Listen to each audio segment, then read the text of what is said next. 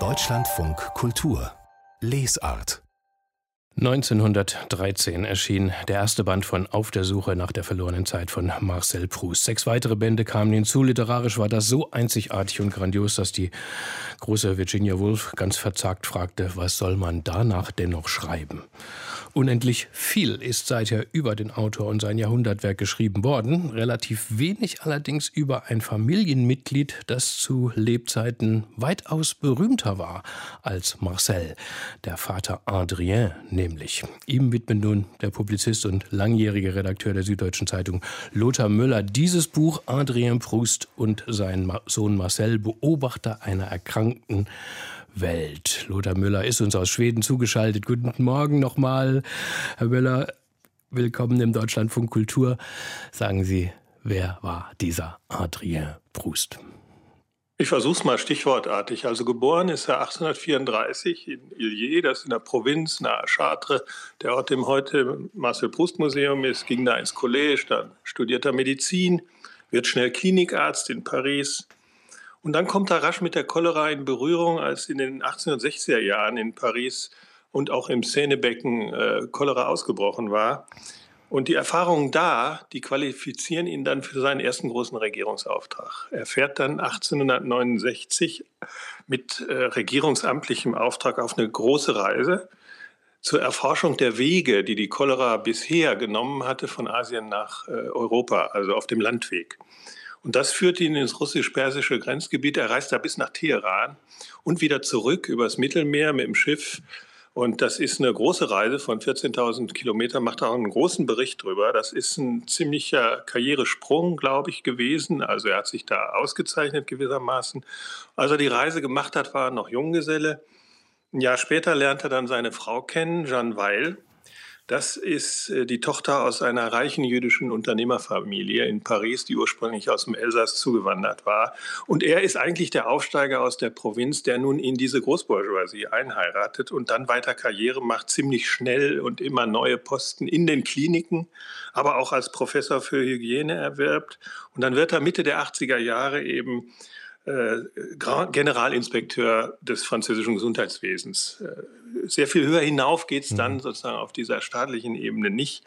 Und dann ist er nicht nur für die nationale Hygienepolitik verantwortlich, sondern auch für die Interessen Frankreichs bei den internationalen Gesundheitskonferenzen, die gegen die großen Seuchen dann eingeführt worden waren.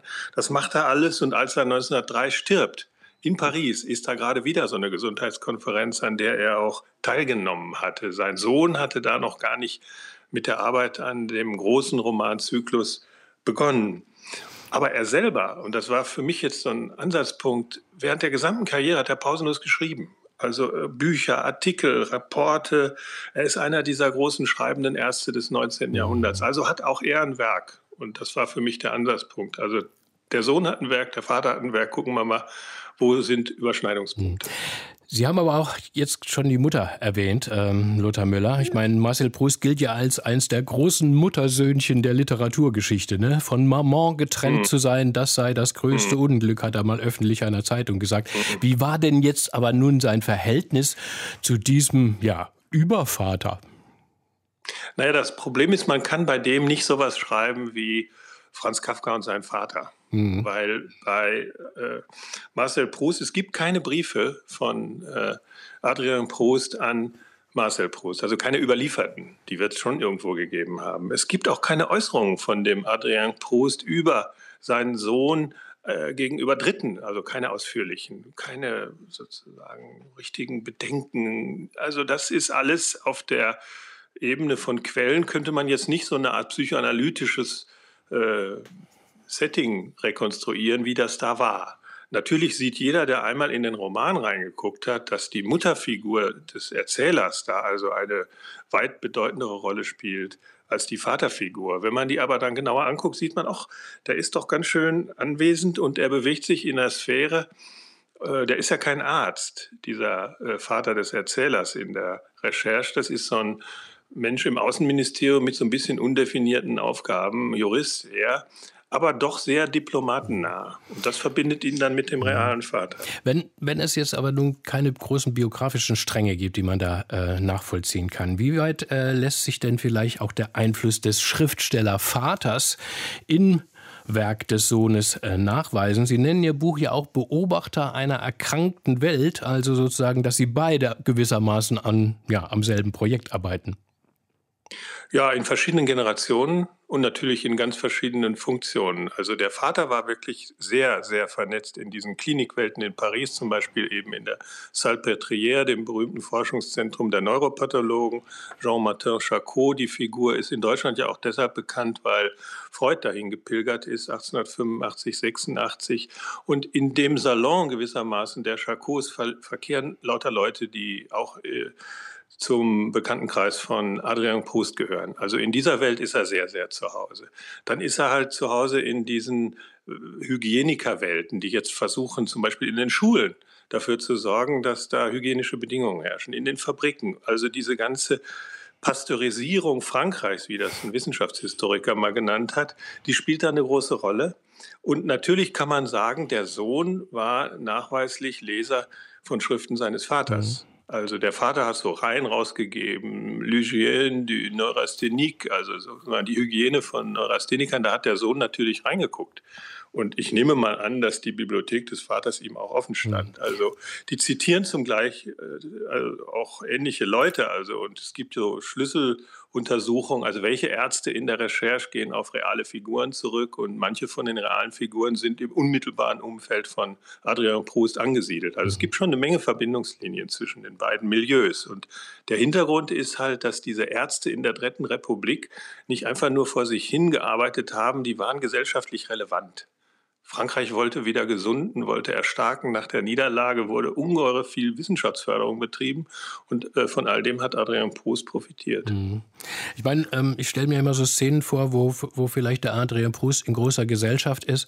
Und man fragt dann, was macht denn so die Familie, was machen denn die Söhne? Es gab ja noch Robert, den zweiten Bruder. Und vielleicht hat der Vater gesagt, der Junge, mal gucken, sowas aus dem wird. Man weiß ja auch, dass Marcel Proust von Kind an ein sehr kränkelnder Mensch war. Er hatte Asthma, er musste oft zur Kur. Es gibt zig Anekdoten dazu. Im Restaurant hat er immer den Pelzmantel angelassen, weil er ständig gefroren hat und panische Angst vor Mikroben. Die Haushälterin musste seine Kleidung im Backofen anwärmen. Das habe ich auch aus Ihrem Buch jetzt gelernt. Und dann dieses Kraftpaket von Vater, da stellt man sich ja schon schon schwierig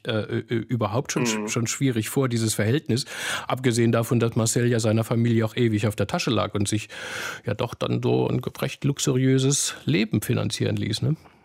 Ja, es gab natürlich vom Vater sehr stark formulierte Wünsche, der möge doch bitte auch sowas wie einen bürgerlichen Beruf einschlagen, also juristische oder andere Karrieren machen oder diplomatische auch. Das hat der Sohn auch mehr oder weniger unernst erwogen, mal gelegentlich in so einer Bibliothek sehen lassen, aber da nicht wirklich gearbeitet. Also der hat das gewissermaßen immer vermieden, sich da festlegen zu lassen. Die Briefe vom Sohn an den Vater, da gibt es so 2, 3. Die handeln alle eigentlich davon, er will ihn nicht enttäuschen, aber auf der anderen Seite ist er einfach jemand, der für die Literatur lebt, und das bittet er zwischen den Zeilen, den Vater irgendwie zu respektieren. Dass der dann über den so geredet haben mag, wie Sie es schildern, kann ich mir eigentlich gut vorstellen. Ja, der zweite Sohn war eben wirklich ein sehr guter, sehr erfolgreicher, idealer Sohn gewissermaßen, weil auch Arzt und auch forschender Arzt und erfolgreich. Kommen wir nochmal auf den großen Hygieniker zurück, Adrien Proust. Die Cholera war damals die große Geißel. Sie haben jetzt schon erzählt, wie er die globalen Übertragungswege erforscht hat. Er war auch mit Robert Koch bekannt. Ihr Buch kommt nun pünktlich zum 150. Geburtstag von Marcel Proust, der demnächst ansteht. Geschrieben haben Sie es aber ausgerechnet in Corona-Zeiten. Ich meine, haben Sie da nicht viele Parallelen zu unserer Situation entdeckt? Ja, eigentlich ziemlich viele. Also die Cholera war ja, anders als die Pest, eine neue Seuche in Europa. Also als sie im frühen 19. Jahrhundert ankam, war sie nicht vertraut. Und das unterschied sie doch sehr von der Pest, die seit dem Mittelalter oder über die Berichte in der Antike natürlich einfach eine feste Größe in Europa war.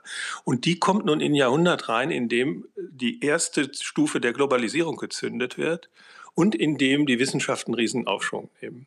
Und beides prägt diesen Umgang der nicht nur französischen Gesellschaft mit dieser Seuche. Und die machen dann wirklich sehr, sehr viele Dinge, die wir heute jetzt auch wieder machen. Also Absprachen über Grenzverkehr. Wer darf wann wo einreisen? Wie wird das gefiltert? Und vor allen Dingen, wie wird der Schiffsverkehr aus Asien organisiert? Und der Vater Proust hat so ein richtiges, man könnte sagen, fast eine Obsession, Interessenzentrum. Das ist der Suezkanal. Der ist 1869 eröffnet, da kommt er gerade von seiner großen Reise zurück. Während er da durchs Mittelmeer schippert, kommen von der anderen Seite die Schiffe zur Eröffnung des Suezkanals. Und das ist für ihn sowas wie die Achillesferse Europas. Und da ist er auch ganz französischer hoher Beamter, auch Europäer, der praktisch Europa gegen Asien schützen will. Und der nennt das auch immer die asiatische Cholera. Der sagt nicht Cholera A oder B oder so, sondern das ist die asiatische Cholera, das soll ganz klar sein, wo die herkommt und dass wir uns als Europäer dagegen gemeinsam schützen müssen. Und da müssen wir solche Cordons sanitaires bauen. Das gab es schon als Idee vor ihm und er hat das sehr modernisiert und elastischer gemacht. Wir müssen jedenfalls sehen, dass wir zum Beispiel den Schiffsverkehr da kontrollieren. Und dann kommen die Engländer und sagen, bloß nicht.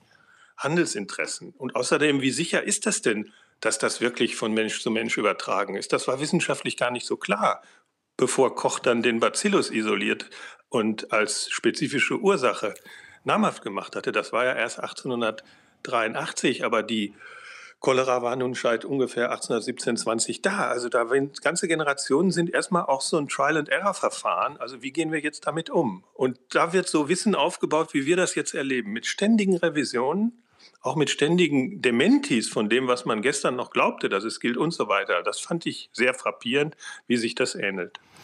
Und Sie haben diesen bedeutenden Mann, Adrien Proust, zu uns zurückgebracht in diesem Buch. Adrien Proust und sein Sohn Marcel, Beobachter einer erkrankten Welt, erschienen jetzt im Wagenbach Verlag mit 224 Seiten für 22 €. Dankeschön soweit, Lothar Müller. Sie bleiben bei uns in dieser Lesart im Deutschlandfunk Kultur. Ja, vielen Dank Ihnen.